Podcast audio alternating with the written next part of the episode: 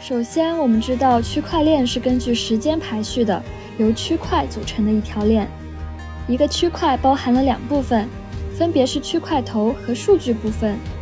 而区块头则包含了前一个区块的哈希值、时间戳和高度等内容。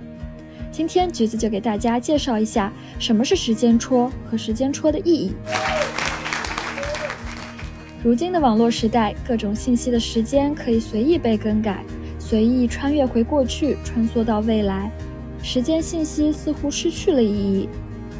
而且，由于很多图片、音频、视频、文案的发布时间没有一个统一的记录，版权问题也困扰着大家。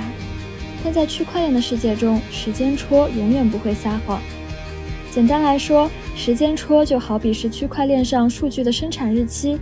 可以用来证明信息被记录在册的具体时间。节点会先对区块链中的信息用哈希算法加密，得到一个哈希值，然后提取这个数据的哈希值和时间信息进行二次加密，这时候就生成了专属于这条数据的时间戳。也就是说，黑客如果要篡改区块链上的信息，不光要破解哈希值，还要更改二次加密得到的时间戳，而改动一个区块还必须改动该区块后的所有区块。这可真是令黑客头秃啊！因此，时间戳一方面提高了区块链的安全性，另一方面，由于时间戳给每一条记录都打上了生产日期的烙印，这也一定程度上解决了版权溯源的问题。比如，橘子这几天绞尽脑汁写了一篇论文，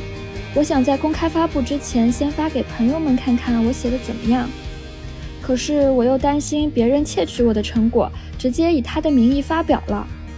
这时候我就可以先把论文保存在区块链上，当出现版权纠纷的时候，只要看看时间戳，就能证明这篇论文是我先创作的啦。趣链科技的知识产权服务平台能在区块链上实时同步数据到产权机构和法院等司法节点，实现了产权保护、产权流通。取证维权等功能，关注趣链科技，了解更多防伪溯源的案例哦。咱们下期再见。